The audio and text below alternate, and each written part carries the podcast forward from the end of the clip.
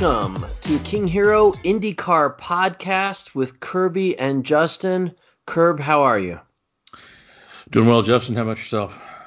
energized, Curb. I'm energized. Yeah, I'm uh, just lots going on, a lot of positive things going on, so I'm energized. Glad to hear.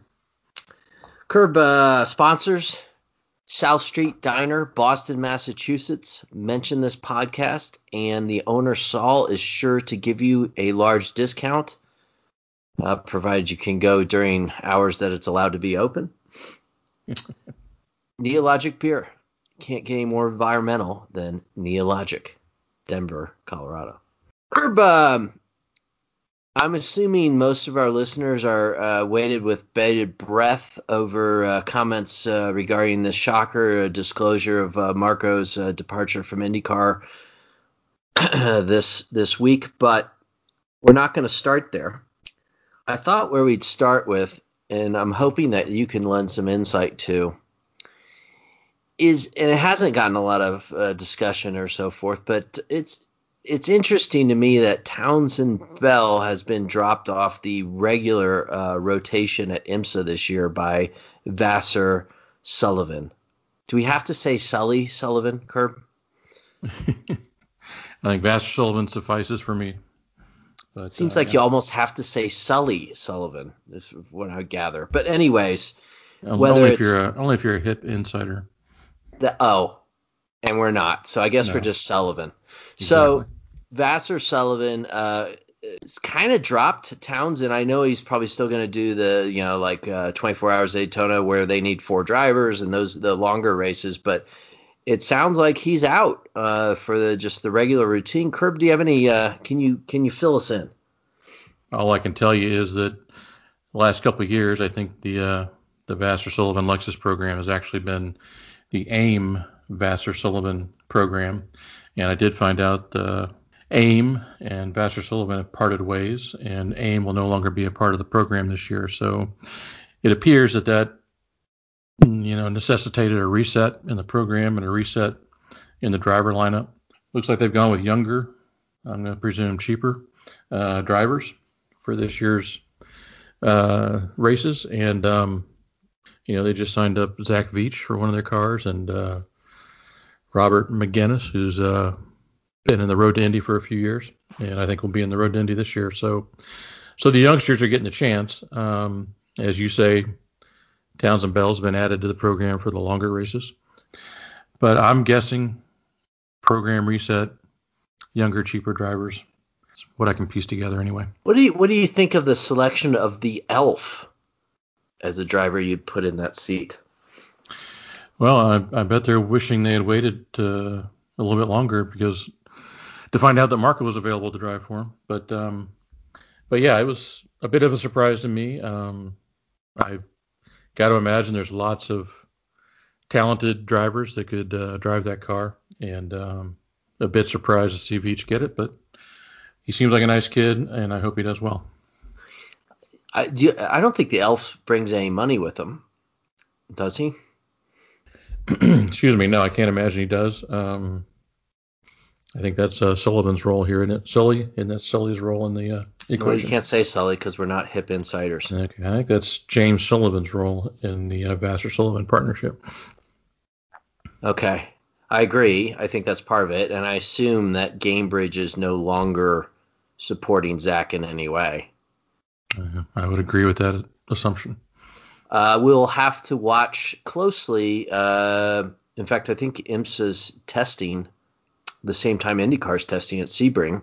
We'll have to look at that car closely if it's their testing to see if there's any Gainbridge uh, paraphernalia on the car. It's very interesting. So the the whole Coyne situation is very up in the air. I mean, including the Vasser Sullivan aspect of it, right? Because that was always associated with Ferrucci or has been associated the past year or so with Ferrucci, um, Bourdais before him. So uh, the whole Coyne organization, kind of going back to the old days of just being completely confused uh, right ahead of the start of the season. If you want to say he's going back to the old days, then he's got you know what till April to decide on a driver. Um, but I think uh, he's been Dale Coyne's been reported to have said that he should have his driver lineup done here in January. Um, he's talked to everybody in the world that could have an interest in that seat, and he's uh, seems to be confident that he'll have good options for this year. Obviously, the big report this week was Grosjean. Grosjean. Grosjean. Um, Grosjean here in America, but uh, Grosjean over in Europe. And um, so a little bit surprised not to see more come of it as the week went on. I've speculated before if you were coming over from Europe with a small bucket of money, uh, I'd be looking at the seat that Hinch is angling for, the seat that Mar- Marco just vacated, um, possibly before I look at Dale Coyne. And that's not because I think that those drives are that much better, but I think if you're from Europe and you've got the Andretti name and uh, people like Alex Rossi as part of the team that you're probably familiar with, um, you know, I would think that'd be attractive to people from over there. Agreed. And uh, yeah, uh, more on that later.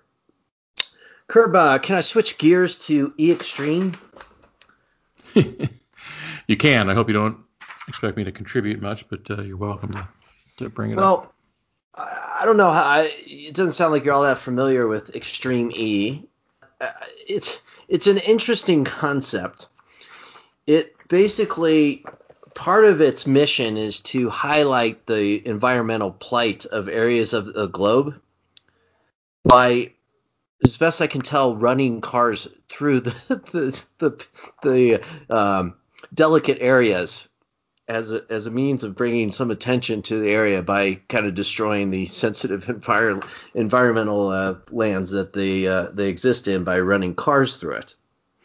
Now, is that kind of a don't do this at home, kids kind of idea or what? Uh, it's it's is interesting. So they are doing things like you know ecological. So uh, the other thing they're doing is transporting these cars all over the globe using a ship as opposed to you know flying them around. Uh, therefore, kind of again, it's uh, somewhat uh, dubious reasoning, but uh, that somehow you know that's.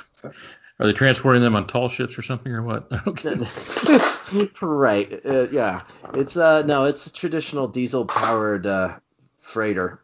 Okay. Um, and is uh, somebody shooting at you, Curb, in the background? Well, not today. I also found it interesting. I mean, they were like, oh, it uses low sulfur marine diesel, but so do all ships now at this point so it is a bit dubious in its reasoning. The the other kind of politically correct aspect of it is that there's two drivers and one of them is mandated to be a female. All right. Okay.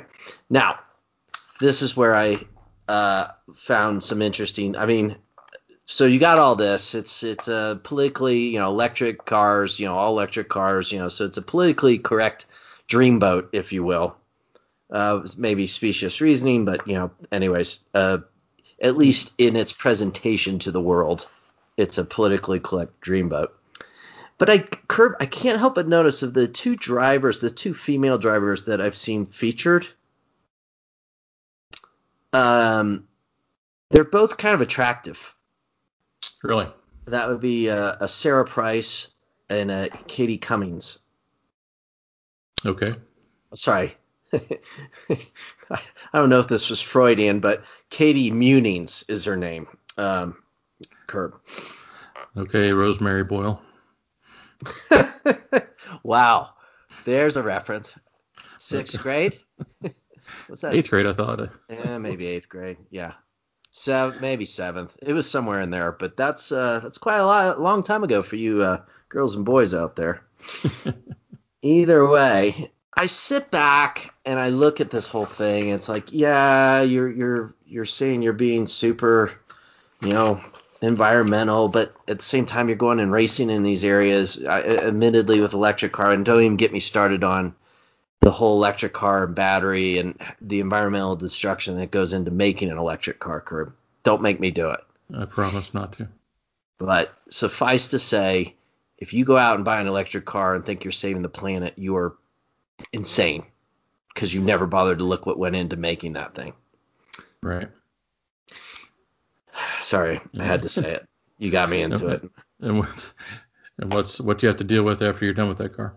Well, right, and uh, that's another thing that you know we could talk about. But uh, those, you know, There's no practical use for those batteries after they're done now. So, floating a floating headquarters called the St. Helena will depart in mid-February for its voyage around the world.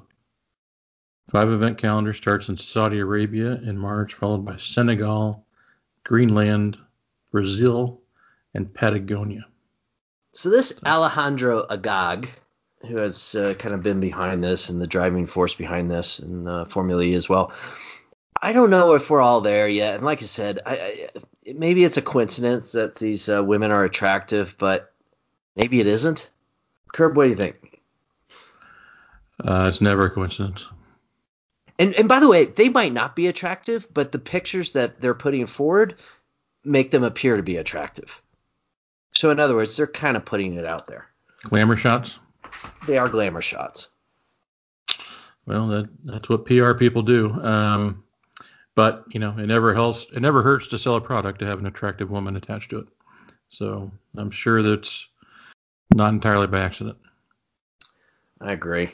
Uh, I mean, and and let's face it. I mean, if we're being honest with ourselves, let's look at some of these women racers that have uh, achieved some level of notoriety. Danica, obviously, uh, Graham Rahal's wife, uh, Courtney Force, is that her name? It is. Sex sells, Curb. It still sells, even in this politically correct environment. It still sells. No argument here. Okay. Well, I was hoping for an argument, but you didn't give me one, so. we'll we'll move off of the extreme, which we can say is an IndyCar related topic because there are IndyCar teams that are participating. Kurt, moving on. Did you notice, and, and we really don't want to spend much time on this, that they are doing a driverless IndyCar race in 2022? No, they're doing it this year. What? Yeah, they're doing um, for some reason it's been coming up this week in different podcasts I've listened to. So somebody must be trying to push push uh, this event. But um, I think they said they're going to be practicing during the month of May to get some uh, attention, and then they're coming back in October, I think, for the actual event. that groan yeah. is for reasons which I'm sure you can figure out. I, I, can I have, I'll take one guess after we get off the air. uh, look, all this, uh, you know, all these people embracing these things, and and I understand, and look, maybe I'm a dinosaur, I, I you know, but racing, as we know it, is kind of a dinosaur, and I don't know how you make that transition to something that's not what we're doing now that is in any way interesting. I honestly think it's a generational thing. Um, you and I won't have any interest in what this might become. Um, you know, but your kids, my grandkids, maybe my kids might have an interest in it, you know. Um, I doubt I, it very seriously. I have, I have no Sorry. interest in watch. Okay, but I have no interest in watching people play video games. Uh, but apparently, it's big money these days. Uh, you know, hell, the NBA has started a, you know, a video game NBA league I'm never going to watch them play, but if that sells, if that's a growing uh, spectator sport today, then then the kids or the people that find that interesting might find it interesting to watch people sit behind computer terminals and race cars around the track without danger of killing themselves. Forgive me for not being open as open-minded as you, Kurt, but I just I can't. I'm not buying it. Nobody is going to sit there and watch 33 driverless cars run around Indy. I mean, it's just that sounds crazy. That sounds like you're a lunatic. You might as well watch a test screen on a television. Uh, yeah, hey, look, I, am telling you, I can't. I don't understand the appeal. I don't understand, you know, Conor Daly being all over iRacing and talking on Twitch or whatever, whatever the hell Twitch is. But I hear, hear him talk about it all the time, right? And, um, you know, so I can just see a day when you have race cars that are run on batteries. They sound like roller skate, you know, skateboards going by, and there's no driver in them. The driver's in some cockpit, pagoda tower or something, racing those cars around, and they're not in danger of getting hurt. And um, I'm guessing that that might come to that someday.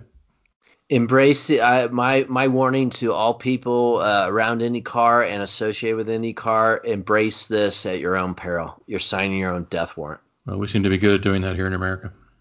True. Why even bother at that point, Curb? If you're going to go that far with it, why even bother to have a track at all or a car? It could go the way of iRacing. I don't know. I'm just Yeah. saying that. Um, That's what I'm saying. I mean, what's what's the difference then at that point? Why have the physical manifestation there at all? I, I, it'd be a lot cheaper to have a, a CIG car on screen than it would be to have a real car on the track. That's for sure. Okay, let's uh let's crawl out of the primordial mud, which we're obviously located in, Right. and uh, try to keep it a bit more current. Try Um, try to try taking that conversation and comparing it to uh, Robin Miller's retrospective on the '60s earlier last week. Just think of the different mindsets.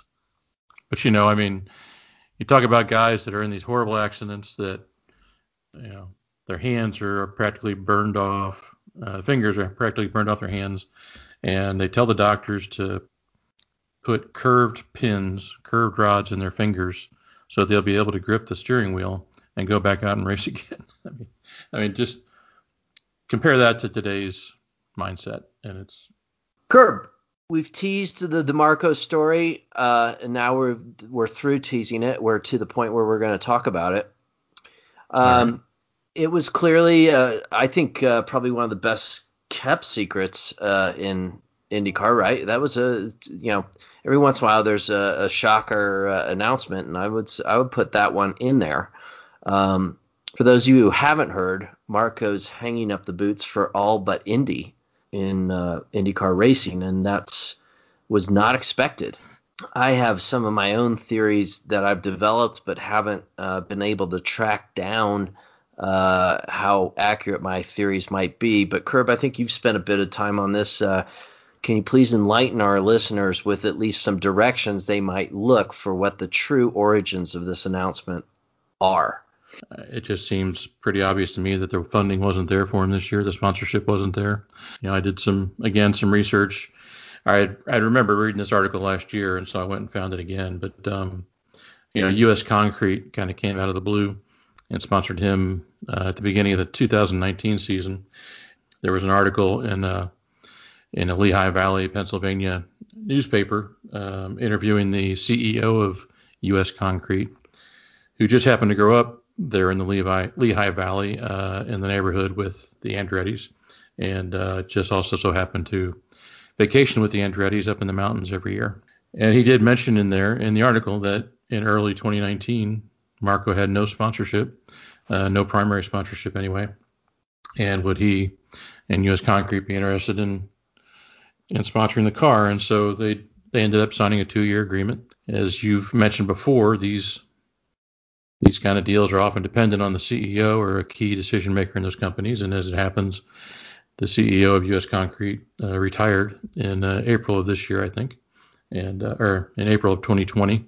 And um, so having that champion there at U.S. Concrete, I'm sure made it a long shot that U.S. Concrete would return and renew their their uh, sponsorship deal. And um, I would have to guess if there was nobody there for him in 2019, and two years later he's last place in the IndyCar field in the 2020 season, uh, it had to be pretty hard to go out and find new sponsorship. Right, even if your last name is Andretti. Well, I think Plus, he's played. uh, the, I think he's played that card for all it's worth, the probably. card's the card's a little threadbare at this point. Um, and I think add to that um, the loss of the leader circle money that went along with that last place finish. As as so often is the case in, in these things in life, Curb, follow the money. They're putting a different face on it, of course, because I don't think they want to say the money wasn't there. But but let's face it. I mean, uh, Andretti's got a business to run there you know the the whole Ryan Hunter-Reay thing I think is a great example of like you know without sponsor no ride right? They're not sticking behind Hunter-Reay and and giving him a ride no matter what. I mean they had to sign DHL you know Hinch Hinch is not announced you know is still not announced yet. It's because they're trying to put together the best bits of sponsorship money for him. So yeah why why would I mean, Marco has been different all these years, but uh, maybe it's that that thing has run its course. put a car and pull at Indy, which uh, I mean was a remarkable treatment. I don't I want to detract from that, but that was kind of it, right? I mean there was nothing else.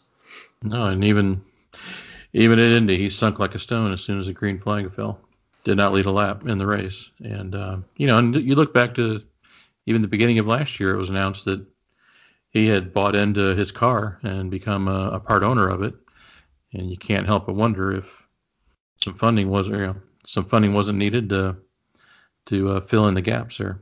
Um, so it helps. You know. So that segues nicely into, I think, how we should probably end the podcast. Curb is is that car available for all races other than Indy for a, a ride buyer? And if it is, um, considering you know Coyne has you know arguably two seats available at this point, um, wouldn't you rather have that one uh, if you're a ride buyer? Well, was, I would think so. It was interesting to me, you know, uh, the Jenson Button uh, you know, uh, comment that you know he was pretty close to doing a deal with Arrow McLaren. Um, also, kind of had my eyebrow uh, raised a little bit. I mean, why wouldn't if Jenson Button's really interested in doing an IndyCar again? Isn't that seat somewhat attractive? Uh, yeah, I mean the Jenson Button thing. It sounded to me like it was just more of a, you know, one or one off, two off, something like that. It didn't sound like he was looking to come back and do a an extended schedule or anything. Arrow McLaren seemed to be uh, trying to set themselves up that way last year to run some, I'll call them celebrity uh, appearances, you know, in the third car or something. If you wanted to come back and try to make a go at IndyCar, um, I, you know, especially if you were coming from Europe, I would have to think that that would have a lot of appeal to you, uh, more so than Dale Coyne or or uh, AJ Foyt or something like that. The announcement from Andretti, Michael, and uh, Marco on Friday, it did say that he intended to stay involved with his Andretti Autosport entry, which I took, I'm guessing means that they're out there looking for a ride buyer. Um, I, I, you know, there's all these partners on that car, right? There's Bryan Herta and there's Agajanian and Mike Curb and all these different people involved in that car um, that have an investment in it. Yeah, I heard somebody else report that that uh, that car that that Michael Andretti claimed in the um, announcement that that car had full funding for this year, and Marco was just choosing to step aside. I came, I when I got home and pulled up the computer and looked it over again, and I couldn't find uh, any reference to full funding for next year. So I think that's a bit of a an error on that person's reporting. But um, well, my sources told me that's complete fabrication. Well, see, there you go you know, is Hinch definitely going to go to the 88 car? Could Hinch go to that 98 car to try to keep all those investors involved and uh, make them whole? I don't know. If if they got full funding for that car, I would think it would include the 500, and I think Marco could still, you know, Andretti always runs an extra car at the 500 anyway, so I don't think he has to run the 500 in the 98 car. He can always run it in the uh, the extra program that that Andretti usually runs. Absolutely. So, what it's is it possible that uh, uh, Grosjean switches course here at the last second and ends up at Andretti. You'd have to wonder, wouldn't you? Again, all the reasons I just said, I would think that'd be attractive to a uh, an F1 refugee. You know, any of those guys that are out of Formula One, or any of those guys that have been trying to get to Formula One that can't make it. You know, I, I think both the Andretti and the the Coyne seats should be attractive. You still got Kimball out there, and you got uh, supposedly Pietro Fittipaldi, and um, you know, a guy like Kimball might all of a sudden become really uh, popular with the remaining teams that have seats to fill if he's got even a you know half to two thirds of a budget. Yeah, I think the guy, the person's going to need about three mil, whoever it is. Well, and that's supposedly what uh, Grosjean Grosjean is uh, bringing in. At Coyne, you know, Dale Coyne, rather than wasting time finding sponsors, will make his own money and spend some of it on his team. So I'm I'm betting that Michael Andretti wants more than three billion to run a car. Yeah, but if he can bring some other associate sponsors in, he you know the one per the driver doesn't have to bring in everything. Sure, sure. Yeah. All right, Curb. Anything else uh, you you want to get off your chest? All so, right. So so no Santino Ferrucci talk this week. No Santino Ferrucci talk this week, Curb. Okay. All right, Curb. Let's end it.